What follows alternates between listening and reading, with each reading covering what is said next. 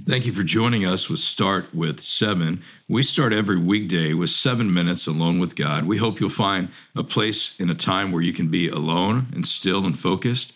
If you're able, we hope you have a Bible in your hand. And we want to spend a few minutes fixing our thoughts on the greatness of God. So, the next seven minutes, we'll have some guided time through a verse of Scripture, some prayer time, and then some opportunities to follow up with next steps in your devotional pursuit of the Lord. So let's begin. Start with seven today. The scriptures guide our prayer and meditation. We walk slowly through verses of the Bible and consider what God was saying then and what He is saying to us now. And then we pray to the Lord about these things for our own life. We're walking through verses of the Psalms, continuing today in Psalm chapter 1, verse 4. If you have a Bible in hand, that's ideal. If not, I'll read it for you. The psalmist says in verse 4 Not so the wicked, they are like chaff that the wind blows away. Therefore, the wicked will not stand in the judgment, nor sinners in the assembly of the righteous. The writer of this psalm is comparing people who are blessed by God and the way that they live to people who are living outside of the will of God, who can't have the blessings of God in their life because they're living wickedly, unrighteously.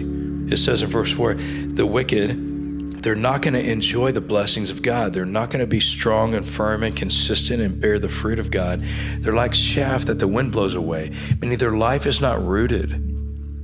They don't have strong roots. The verse before says people who have God's hand on their life, who are walking in the ways of God, they're like a tree planted by streams of water. They have deep, strong roots, but not so the wicked. They're blown about. Like a verse in the New Testament says they're blown about by every wind of doctrine. They don't have deep roots. When the wind comes, they blow away. If you walk in the will of God consistently, you'll have deep roots so that when trials and hardships come, you won't be blown away. But if you don't walk in the ways of God, when tough times come, as they will for all of us in this world, you will be blown away. You do not have a strong house. God, today, I'm asking you to help drill my roots deep. I'll walk closely with you. Give me deep roots so that I won't be blown away when the tough times in life come.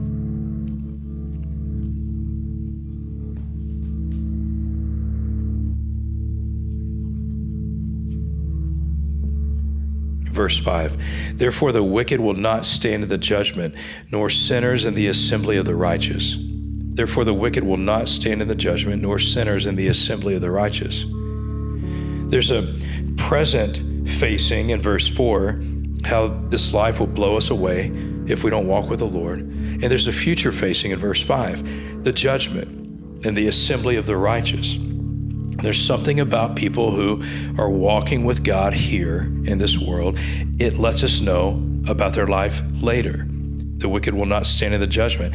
This is completely not clear for us. Not exactly in this verse does it tell us everything about the wicked and the righteous and the judgment, but it is a foreshadowing of what is to come. That people who do what verse 1 says, they delight in God's word, they're solid, they're firm, their roots are planted deep, there is an indication of their future that they have been rescued. Even their judgment in the future is different. They have been saved, they've received salvation.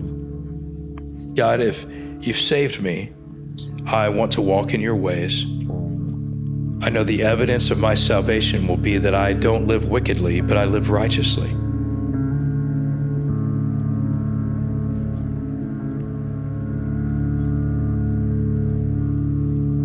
Verse 6 For the Lord watches over the way of the righteous, but the way of the wicked will perish. The Lord watches over the way of the righteous but the way of the wicked will perish. Psalms and Proverbs juxtapose wickedness and righteousness, foolishness and wisdom. And here the psalmist says, The Lord watches over the way of the righteous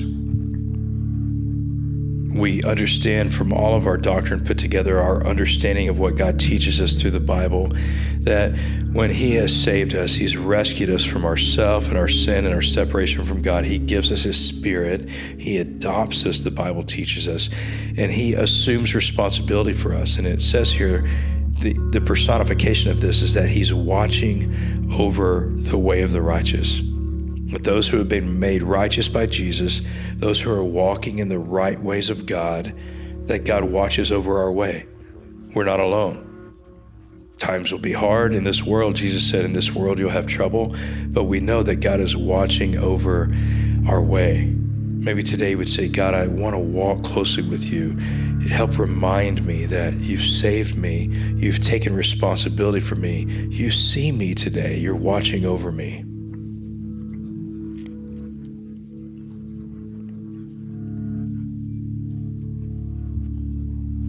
Let's pray these verses together now.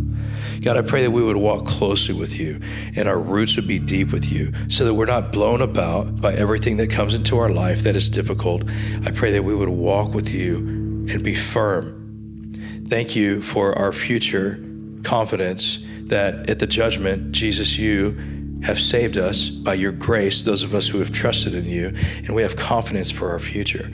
Help us know that even today, that you're watching over our way. We love you. We pray this, Jesus, in your name. Amen.